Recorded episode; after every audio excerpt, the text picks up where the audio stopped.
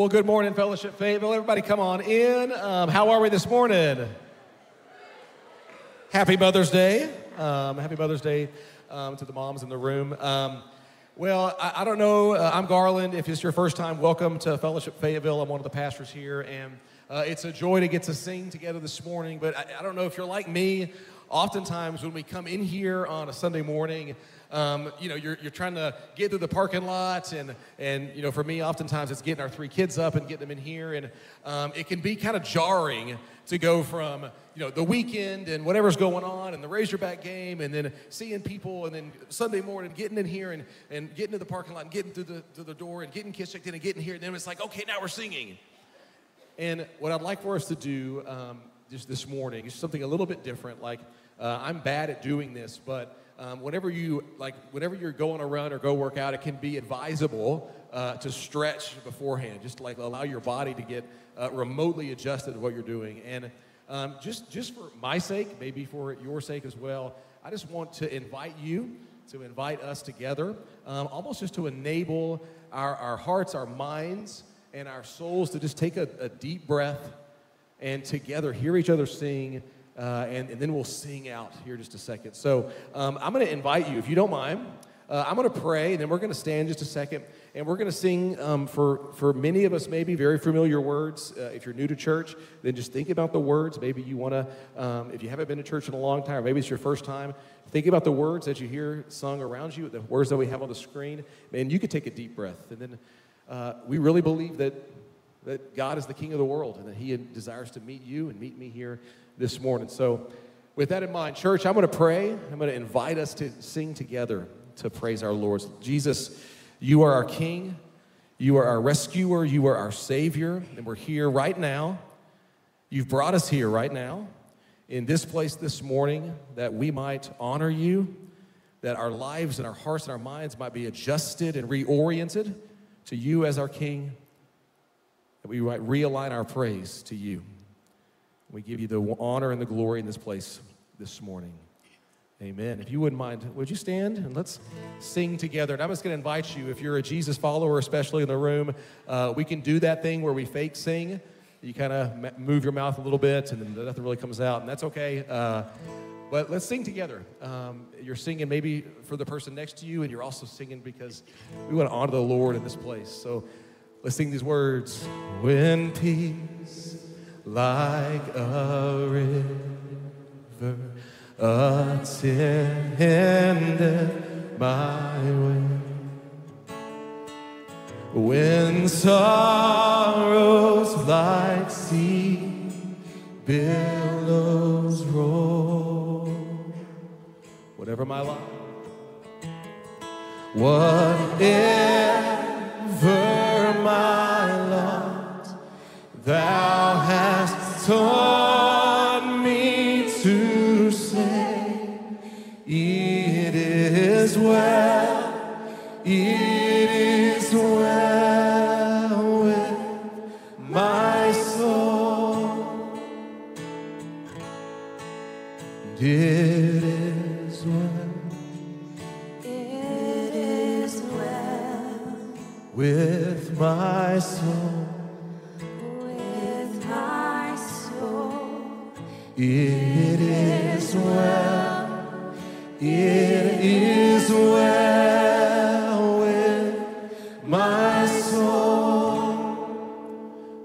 these words, my sin.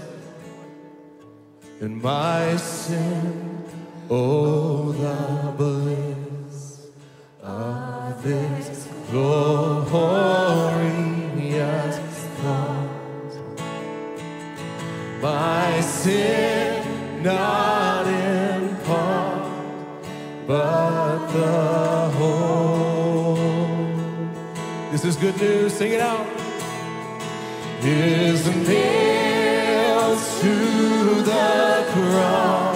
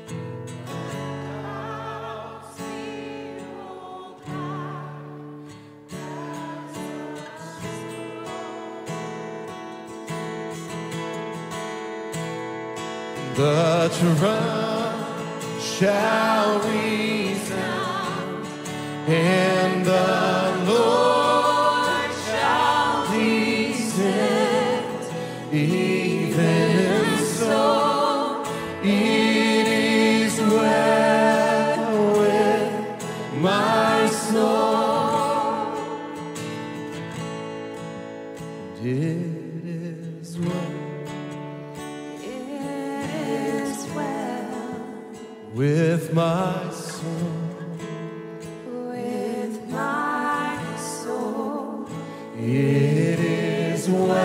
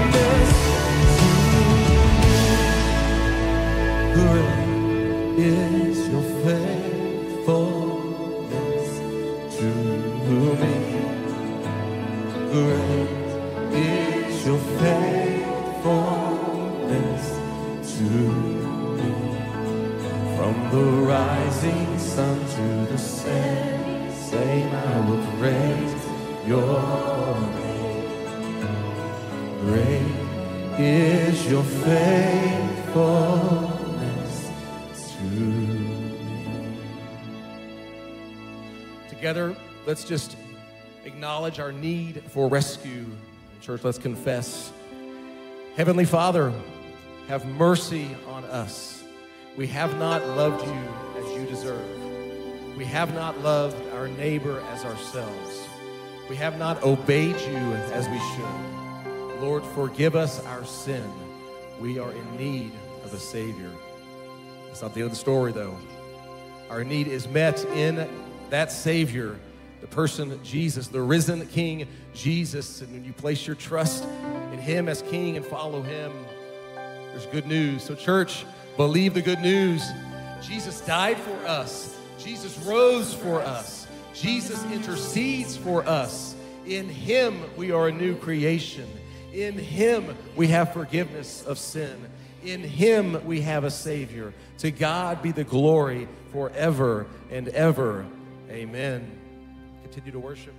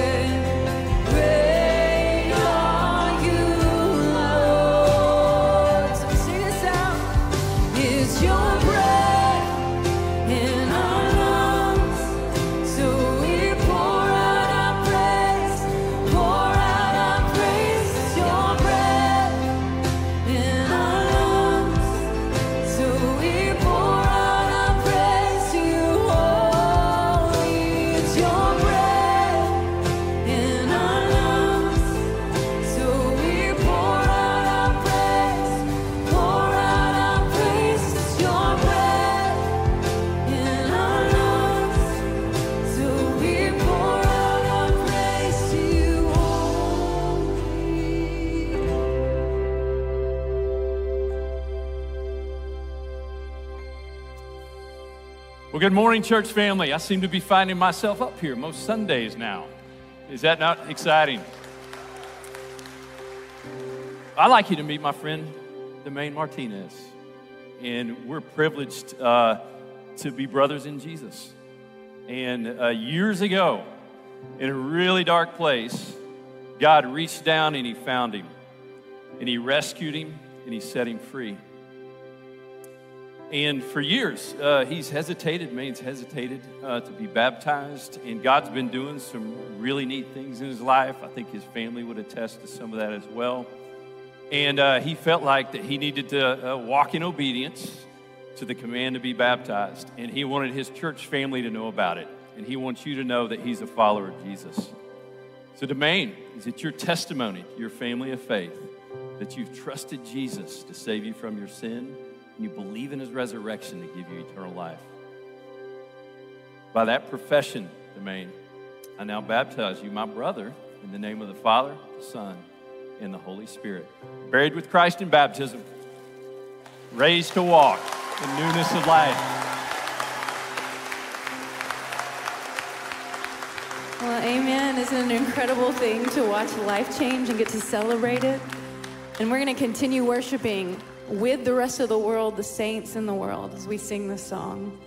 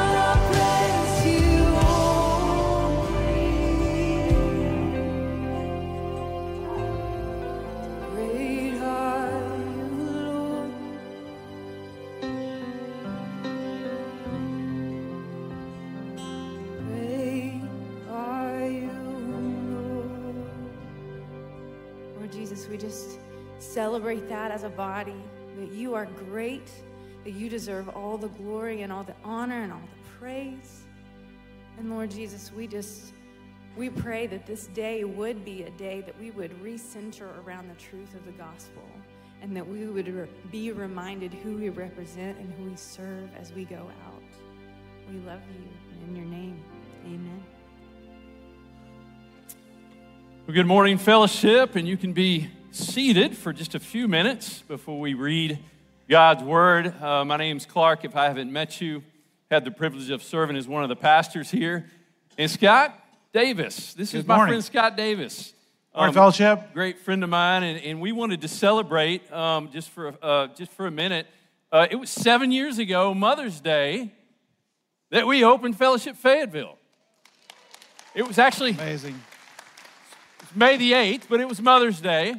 And uh, remember uh, baptizing a young man by the name of Maddox Sutton. And uh, he was our first baptism in this place and in this space. And I wanted to just have some fun with just um, what God's done. And if you don't mind, if you were present when we launched Fellowship Fayetteville, would you stand, please? If you're present when we launched, okay? All right, now see the room. Now, hear it. Now, if those of you that are sitting here, you are one of the reasons that we came to Fayetteville. And so 60 to 70% of the room are not part of this experience when we launched. And that is what God is doing, not just through baptism, but through life change and through small groups and discipleship and multiplication. And so, thank you who were with us seven years ago for making this happen in the Lord. You can be seated now. Yeah. Scott, it's Mother's Day. It is. And you and I, and also your wife, Shelly, we've been through a lot in the last few years Yeah, as we've watched our mothers pass and go home. And you want to share a little bit about that? And then Scott's got an update for us on some men's ministry initiatives, too. well, happy Mother's Day. My mother went to be with Jesus in December, and I'm wearing pink because that was her favorite color. She liked pink so much she painted four rooms in her house pink. Helped with the resale value. Uh, we, my sister and I, were in our family. We're still processing everything because it's fresh. So Mother's Day is a little interesting for us, but uh, we remember mom and how her hospitality. We were constantly having people at our house eating and feeding, and the care. There's a there's a little widows group inside fellowship, and she was always calling them and checking on them. At one point, she was in two community groups and a Bible study. Like it, she caught the- Oh, a little bit, yes. Yeah. Uh, she was great in a crisis. So we, we just remember these great things about her and the impact, the legacy she had on us and our family, and even in a little way in fellowship, right? So, my challenge and my encouragement to you today as you're celebrating Mother's Day with your family, whatever you do, is if your mother's passed, just come back to that and say, hey, this is what I remember about mom. This is what she taught me. Uh, my mom's work ethic pushed me, right? So I, some of these things just kind of that they ingrained in us. So I challenge you to do that today as you do Mother's Day. But I'm also talking about men's ministry, Clark. Yeah. So we have a golf tournament coming. How about that for a transition? golf is the only spiritual game, right? Because there's sand saves, there's out of bounds, there's all kinds of great things. This is becoming an annual event. Uh, Stonebridge, June 16th. So there's a sign up QR code. If you're a golfer and you want to get involved, sign up quickly, limited spots. If you uh, are new to fellowship, this is a way to connect with guys around a sport, a hobby, and get to know some guys and then get plugged in. If you're, if you're in your community group and you want to make your own team, there's a lot of that, send me an email and we'll get that going. So sign up June 16th. And we're getting ready to start men's Bible study, summer study. So this is our third little, we do about every season, which spring, fall, summer. The summer study is going to be on counterfeit gods. It's Tim Keller book, fantastic book. Uh, begins Wednesday the 24th. Am I reading that right? Yeah, 25th, 25th. So Wednesday, 6:30 a.m. FSM room to our left. You're right. 6:30. Come and there'll be about a 30-minute little sermonette, and then 30 minutes of being a small group at a table discussing questions. So just like everything fellowship, different speaker every week. If you don't like this speaker, come back next week, right? So we have four speakers, four weeks. Another good way, if you're new to fellowship, to come get plugged in, meet some guys, and a lot of time those groups then morph into a Bible study that goes through the fall. So sign up for that. Want to make sure we know. And if you want a book, uh, there'll be books. We'll be selling them at the Bible study. But if you want it early, just get a hold of me. I'll get you a book. Clark? Thanks, Scott. Appreciate you, man. Hey, let me grab that mic. Yeah, thank you. Come on up, Miss Pam. Well, honey, this is my lovely wife, Pam. Happy Mother's Day. And do we have our picture of our boys up here? Y'all have that? Yeah. And so, man, we've got a lot going on this week. Yeah. Whew, I got to read this. We got to get her through this. Um, but even we were experiencing some graduation stuff yesterday and also coming up this Thursday as well. And boy, did they grow up. And some of you know that, and you're feeling that even this weekend. And so um, I've asked my wife Pam to read our text for the day. And so, in honor of the Word of God, would you stand with me, please? Hi, I'm reading from Acts 9 1 through 9. But Saul, still breathing threats and murder against the disciples of the Lord, went to the high priest and asked him for letters to the synagogue at Damascus, so that if he found any belonging to the way, men or women, he might bring them bound to Jerusalem. Now, as he went on his way, he approached Damascus, and suddenly a light from heaven shone around him. And falling to the ground, he heard a voice saying to him, Saul, Saul, why are you persecuting me? And he said, Who are you, Lord? And he said, I am Jesus, whom you are persecuting.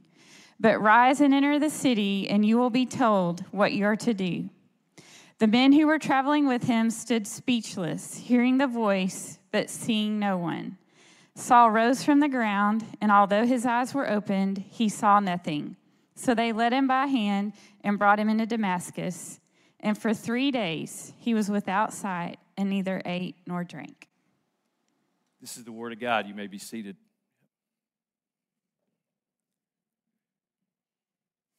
Well, as we get started this morning, um, if you have your Bibles, you can go and head to turn and go ahead and turn to Acts chapter 9 there. And it's funny, we were reading that earlier this week, and we got through that first verse where it talks about threats and murder, and she realized it was going to be Mother's Day when she's reading that. Happy Mother's Day, honey. Yeah. Um, hey, I want to, as we get started, in, in light of also our celebration of this being our uh, seven years of being here, we want to celebrate some new members. And so you can see on the screen, um, we've got a collection over the last um, six months or so. These are people who have gone through our Discover membership experience. And so they've attended a couple of classroom sessions over here on Sunday morning. They were part of a small group as they walked through biblical content on what it means to grow in Jesus and to experience community. And so, um, if you're in the room and your name is on here this morning, would you stand right now, please? If you're in the room and your name is on the screen this morning, would you stand, please? Yeah. Give them a hand. Yeah. Welcome to be a part of this covenant in this family that is Fellowship Fayetteville. We're grateful for you. Well, as I said, we are in uh, Acts chapter 9 this morning. And if you're new with us, or this is your first time with us, um, we're working through a series called Risen. And we're looking at six different appearances by Jesus as he interacted with those after his resurrection. The unique one about today, it's not only after his resurrection, it's after his ascension. And so there's some really unique things about this story that we'll see. And we'll see ultimately that the risen Jesus is the key, is the pivot, is the center of a transformed life. And so we're in the last two weeks of this uh, Risen series. And uh, if you're looking to be a part of an ongoing experience here at Fellowship Fayetteville this summer, um, just so you know, on Memorial Day weekend, we're going to be launching a, a, series in the in the book of First Peter, and so we're excited about that series. Uh, we'll be providing you some daily readings, providing you with a bookmark to guide you in your devotional life, and so we're excited about that. What's coming as well. But today we meet a man. His name is Saul, and in his zeal he had a holistic identity change in his life, and he didn't see it coming, and he would never be the same again. And so, to get us caught up to speed with where we are in the book of Acts, Acts is simply Luke's narrative of the church. The book of Luke, the Gospel of Luke, is sim- simply Luke's narrative of the life of Jesus. And now we see the life of the church and how Jesus made himself known, not just to the Jews, but also to the Gentile nations of the world. Uh, last week, Andy walked us through uh, what happened at the ascension of Jesus. And then later in chapter 2, this gospel sermon is preached, and 3,000 people believe the gospel and are added to the number and become what we know is now the church. Um, at Pentecost, is what we call that. They become indwelled by God's Spirit, but also empowered by God's Spirit to proclaim the good news of Jesus, not just to the Jews, but also to the Gentiles, which would be most of us in this room today. The gospel would go out to the Gentiles. As the gospel made its way um, through the known world at the time, life change began to happen. And so did persecution of those who claimed the name of Jesus. And in Acts chapter 7, Stephen is martyred for his faith and he sees Jesus as he makes his way home to be with Jesus. And then in Acts chapter 8, Philip leads the Ethiopian eunuch to faith in Jesus. And now the gospel is full blown pushing into the Gentile world. And then we pick it up here in chapter 9. And um, just for your purposes in study, and I began to expand some of my study as I studied um, just the transformational work of Jesus in the life of Paul. Um, this might be helpful for you as we do our study today. I call it Paul's or Saul's synoptic story. The word synoptic simply means seen together. We call the, gospel, the synoptic gospels um, Matthew, Mark, and Luke. We see the life of Jesus through the lens of those together. These other chapters speak into, in greater detail, Acts chapter 9. And so you'll see that in Acts 22, Acts 26. You'll see it in Philippians 3, 1 Timothy 1. This is Paul consistently recounting his life change story on this road to Damascus, as we'll see today. And then for our purposes today, we're going to move through this story in just three simple ways. We're going to see the before of his life uh, we're going to see the light, the day he saw the light, and then we're going to see the transformation. What was different about him because of the risen Jesus and his encounter with him? And so we're going to pick up here in verse 1 of Acts chapter 9. But Saul, still breathing threats and murder against the disciples of the Lord, he went to the high priest. Why did he go there? He was getting letters to the synagogues at Damascus. These letters uh, were letters for him to go out and find Jews who had believed the gospel so that he could bring them in and persecute them. If he found any belonging to the way, those that were following Jesus in this new way of life, men or women, he might bring them bound to Jerusalem. Now, Damascus is 135 miles or so, just kind of north northeast of Jerusalem.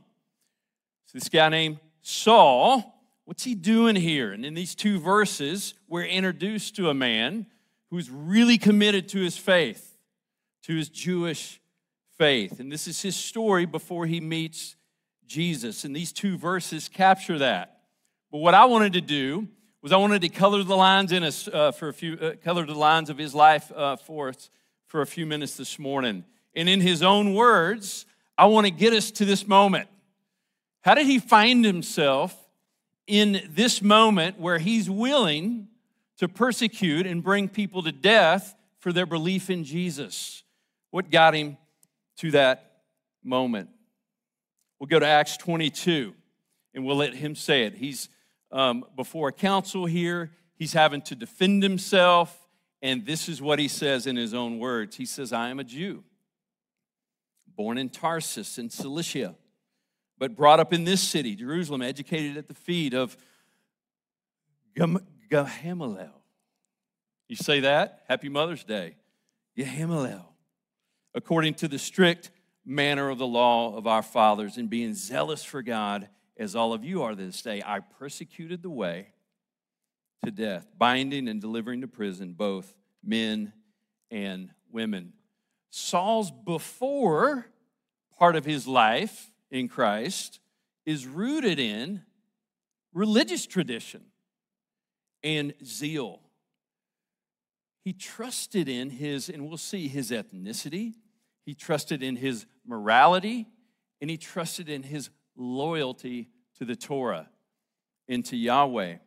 And I know that's an odd list. Some of you in your before stories are not about commitment to religious tradition. Some of you, you do have that story. Some of you, your before story, you'd rather not talk about it in church. But Paul's before story was this religious commitment. We learn more about this commitment in Acts 26. He's standing before King Agrippa, and he's actually sharing his story with a king with the expectation that this king would turn from his sins and trust Jesus and become a follower of the way. Paul was bold. He says this I myself was convinced that I ought to do many things to oppose the name of Jesus. He says, I locked up many saints in prison. I cast my vote against them when they were put to death. It's an interesting use of words that he uses in the account of his story here.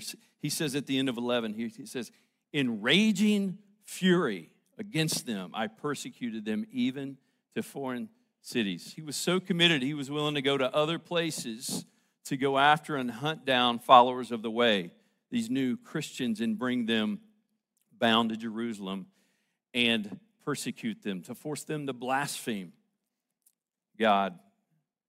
And then we see in Philippians 3 if anyone thinks he has reason for confidence in the flesh.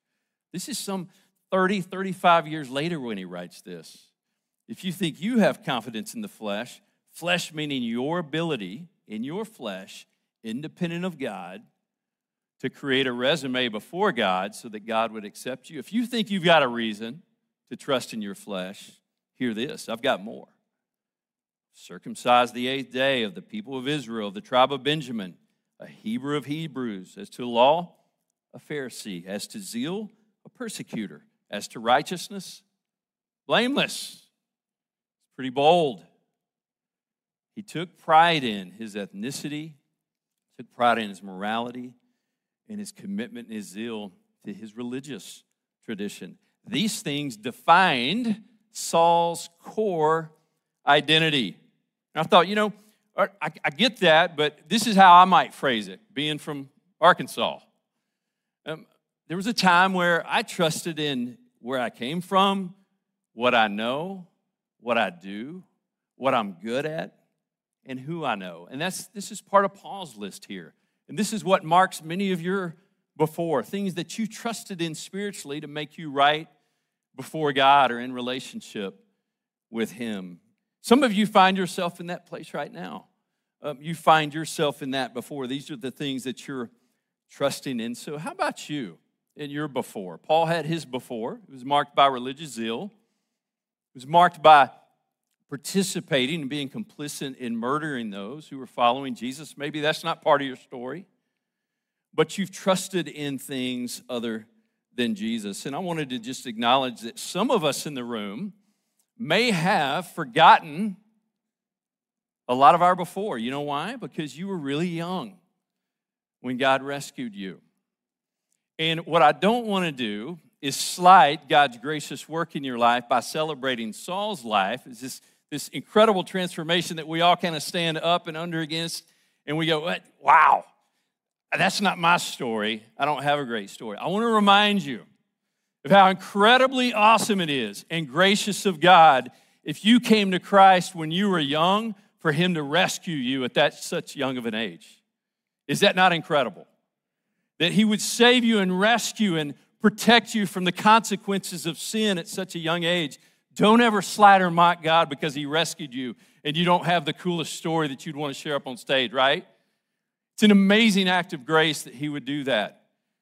That's some of your stories in here. That's part of your before experience. Uh, so for some of us, our before is much darker, even than what as we would compare ourselves, even to Saul. It wasn't that we were committed to religious tradition, we were committed to the darkness of hedonism and pleasure in the addiction of obvious sins of the flesh, things that we wouldn't want to speak of in this room, things that you've tried to forget, things you've been in counseling for, the things that God has rescued from. Some of those things you're still reaping the consequences of here on this side of heaven. But you trusted in your flesh so much so that your flesh actually owned you at one time. And some of you may find yourself in that space in here this morning. You find yourself in the before. But then others of you, if you're like me, there part of your before story is this. You see, I missed Jesus in the church. And it wasn't because of the church, because of someone who did something to me. I just missed him. I, I, I bought into this idea that I could do things for God and I could impress others who were also doing things for God. And I exchanged the things I was doing for God and thinking those that's how I received righteousness from God and acceptance from Him. And I missed the gospel inside his family of faith. And a man sat me down one night and he walked me through the good news of the gospel through the book of Romans to help me see my big miss. And Jesus found me. And I saw the light, the light of the good news of the gospel. And so we all have a different before. Paul seems to be really skilled in the grace of the Lord and be able to lean into his before without being without being marked by his core identity because of his before. Okay?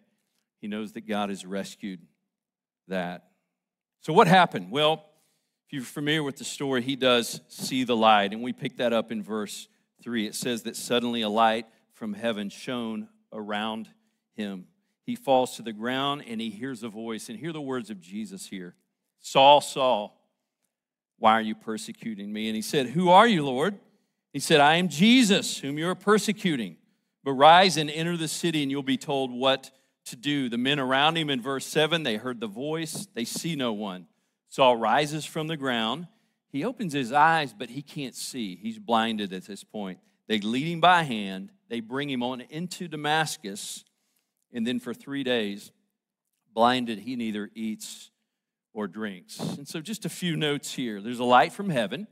This is consistent with other appearances of Jesus or Yahweh in the Old Testament, where a great light would shine.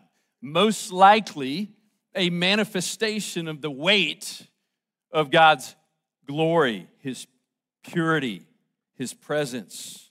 So we have a light from heaven, we have a voice from Jesus, there's a command. This is Paul's first command from Jesus, and then he walks in blindness. As I was reading this um, text devotionally and just asking the Lord, what do you what do you want me to see here? Just even for me, okay. I know we're going to be walking through this with a thousand of my good friends here on a Sunday morning, but what else is going on in this passage?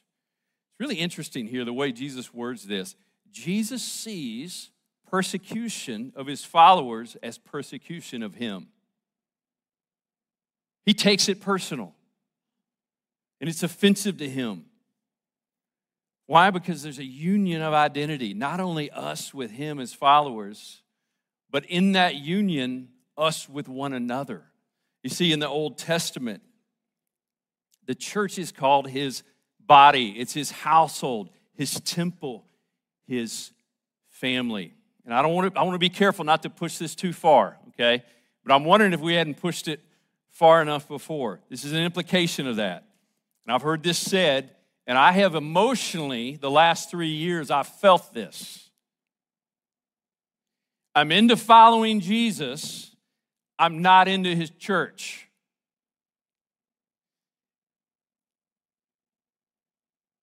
Has anyone felt that before?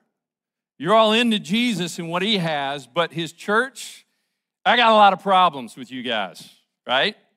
And some of you feel that. One of the implications, this idea, we don't have that option as followers of Jesus. It's connected to the great commandment. You're going to love the Lord your God with all your heart, soul, and mind, we're going to love one another unselfishly with sacrifice. And when we sin against one another, we sin against Jesus. And it hurts the body. There's a solidarity that Jesus feels with those who are being persecuted here. Another application it would be made for us it should, it should affect the way we handle conflict with one another. We're going to be right and enjoy the fullness of joy in our relationship with Jesus we must learn, learn to love his church, for we are his body. We are his body. Now, I want to summarize um, the next seven verses or so, um, verses 10 to 16. Paul has made his way to Damascus, and there's a disciple named Ananias. Okay, there's three different Ananiases, by the way, in the book of Acts. This Ananias is a young Jew who believes that Jesus is the Messiah and he sees Jesus in a vision. Jesus commands him to go to a specific house on a specific street to see Saul. Ananias is hesitant. It's like, do you not know this guy's reputation?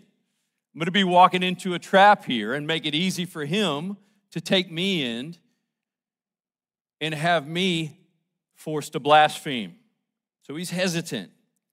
Jesus says, Ananias, I've got a plan for Saul. I've got a mission for him. And so we pick it up here in verse 17. Ananias is obedient. He enters the house. He sees Saul, brother Saul. He lays hands on him. And he says, He sent me to see you so that you would regain your sight. regain your physical sight, and be filled with the Holy Spirit. And in the verse 18, and immediately something like scales fall from Paul's eyes, and he can see again. And then he rose and he was baptized, and he took food, was strengthened, and for some days he was with the disciples here. It's an interesting study in transformation. What happens when you and I meet the risen Jesus?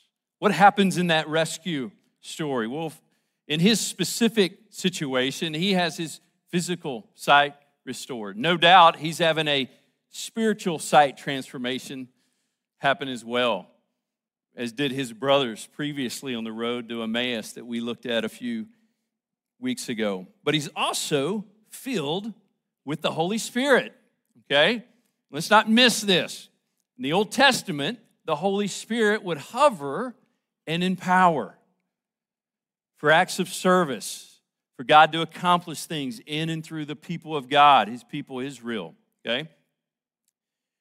At Pentecost, the onset of the church, in the book of Acts, the Holy Spirit now indwells believers to bring glory to Christ and to empower, and to empower them for service. And we see that shift happening here. Paul would later write very clearly on that in the book of Ephesians. He says that upon belief in Christ, the Spirit now indwells you and is your deposit that guarantees your inheritance one day. So that's happening here as well. Paul is going through that feeling, that indwelling of the Spirit. He's baptized like the man, he follows Jesus in obedience, baptism, and identifies with him. And what I don't want us to miss here is part of his transformation experience. It's almost as if it's said, said in passing, he was with the disciples. There's something powerful in your transformation story about your new community of faith and God's ability to use that to transform you. And then Paul experiences this new mission, this new message. You we'll pick that up in verse 20 here. It says that he now goes into the synagogues immediately. Right out of the gate, he goes into synagogues and he's preaching that Jesus is the Son of God. Verse 22 He increases in strength. He confounds the Jews who live there by proving that Jesus is the Christ. What changed from Paul's before to this moment where now he's preaching the Son of God in the synagogue? He's seen the risen Christ. It's the pivot belief. If you study the book of Acts, it's the pivot doctrine that his disciples would preach this doctrine of the resurrection. This is what would get them in trouble. And this is the message that would lead thousands to faith in Jesus. He met the risen Jesus. And so, why does this story, uh, what implications does it have for us? Why does it matter for us? And I'd actually just ask you this question Have you been transformed by the risen Jesus? Have you been transformed by the risen Jesus? And if so, how? What's different about you? Now, just a, a few comments here. Uh, just a reminder about God's great work in your transformation and in Saul's. Saul's before is actually highlighted by his self effort by his own self effort.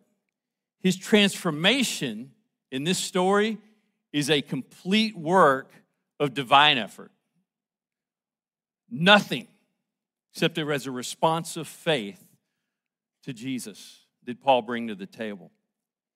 His transformation is a divine work, so is yours. There's not a person in here.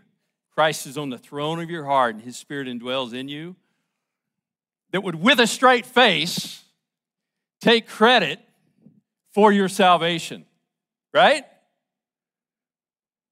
God found you, and it's a divine work of Him, just like He did Saul. We cannot take credit for our spiritual rescue story.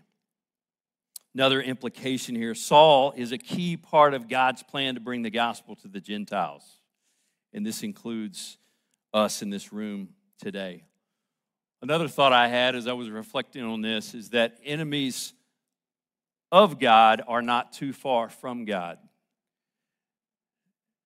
Maybe you in the room this morning, or it may be someone you know in your family or a friend, In most days they seem too far gone. There's hope for them. Only God can do it, but there's hope for them in the gospel. Enemies of God are not too far from God, as we see in the life of Saul. So, what changed in Saul's life, and what can change in our life um, through transformation? Consider these areas of our life, if you will. There's more, but consider your loyalties, your passions, your lifestyle, your priorities, your motives. We see God begin to do heart surgery on Paul right out of the gate in some of these spaces. The way you make decisions, your relationships, who you run with, the stewardship of your money, the stewardship of the gifts you have, the stewardship of the talents you have, um, your purpose. You know, I know a lot of your stories in the room, and I've seen God do a, a mighty work of transformation. I know many of your before stories, and some of you were captured and captivated by dark sin and addiction, sexual immorality, pornography.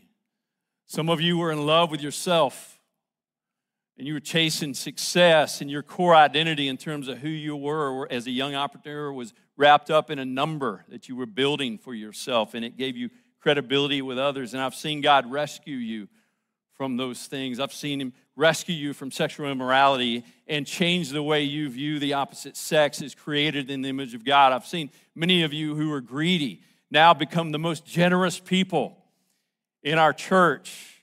I've seen men in here who were once passive and walking in mediocre lifestyles, and now they're intentional husbands and fathers, and they're trying to captivate their neighborhood in this city to follow Jesus now. Only Jesus can do these stories.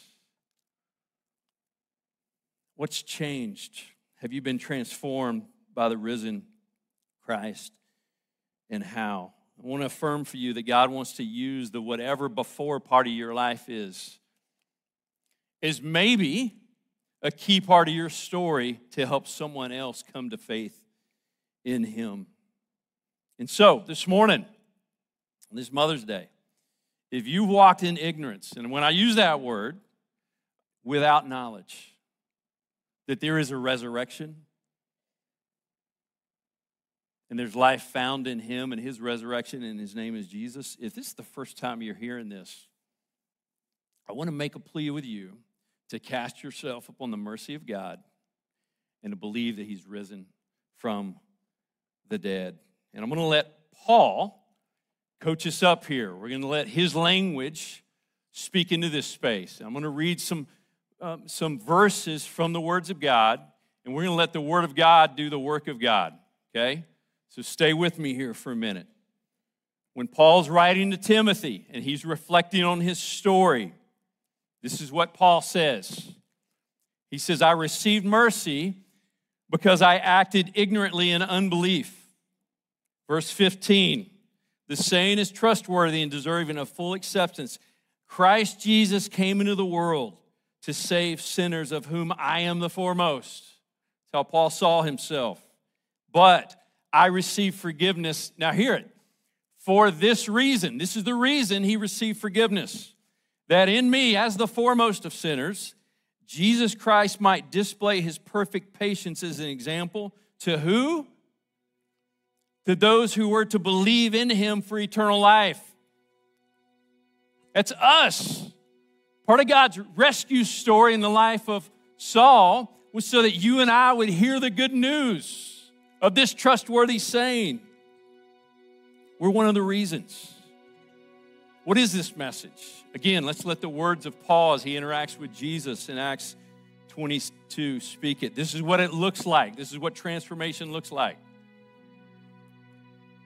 Jesus says, I'm sending you to the Gentiles to open their eyes so that they would turn from darkness to light, from the power of Satan to God to receive the forgiveness of sin and a, sins and a place among those who are sanctified by faith in me, that they should repent and turn from God, performing deeds in keeping with their repentance. And then in Philippians 3 says this I count everything as lost because of the surpassing worth of knowing Christ Jesus my Lord. I'm willing to suffer the loss of all things, and I count them as rubbish so that I would know him. Now, hear this this is, this is the, a pivot doctrine in the Christian faith. This is the key to transformation, verse 9. Being found in him, in Jesus, not having a righteousness of my own that comes from the law, but that which comes through faith in Christ, the righteousness from God that depends on faith. Is this not good news this morning? This is the good news of the gospel. These scriptures, for those of you that find yourself in the before part of your story, these scriptures are your invitation to trust Jesus and to cast yourself upon the mercy of God. And so, what I've done is you can see on the screen there, I've taken Paul's own words from the Word of God, just crafted a prayer. And if you find yourself in this before part of the story, what God's doing in this room today, and these words express the desire of your heart, I would invite you to meet the risen Jesus. I'd like you to bow your head. I'm going to pray these words out loud. And if it's the desire of your heart, you can pray this silently as you sit there. And we'll let God do God's word. God, I have acted ignorantly in unbelief. I believe Jesus has risen from the dead. Christ Jesus came into the world to save sinners like me. I now believe in him for eternal life. Turn me from darkness to light. I receive your forgiveness for my sin. I turn to you now for rescue. As of today, I count everything as lost because of the surpassing worth of knowing Christ Jesus, my Lord. I am now found in Jesus, not having a righteousness of my own, but that which comes through faith in Christ. Thank you for your great mercy. In Jesus' name, amen. If this prayer has expressed the desire of your heart today, I would like to welcome you to your new family of faith. And some of you, on this Mother's Day, you've had a mama that's been praying for you. She's been praying for this moment. You need to let her know today. Some of you need to let a friend, let one of the staff members know, let someone know, let someone know in our prayer room that you now believe in the risen Christ and he is worthy. Father, thank you for the goodness and grace that's in the gospel. Thank you for this resurrection, ascension moment that Saul had. Thank you that the gospel has come to us because of his story. In Jesus' name, amen. Well, church, as we reflect on the, the mystery of the good news of what Jesus has done, intersecting his salvation work, his resurrection with many of us, me going into the 10th grade, let's just celebrate that together. Would you respond together? Let's stand and sing.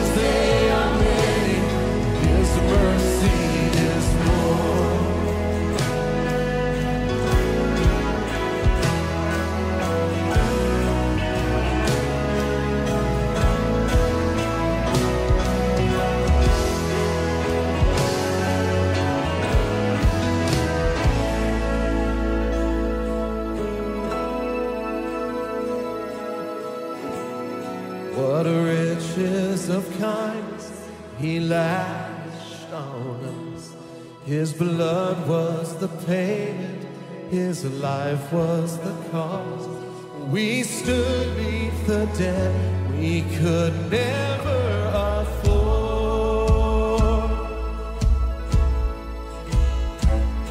Our sins, they are many, his mercy.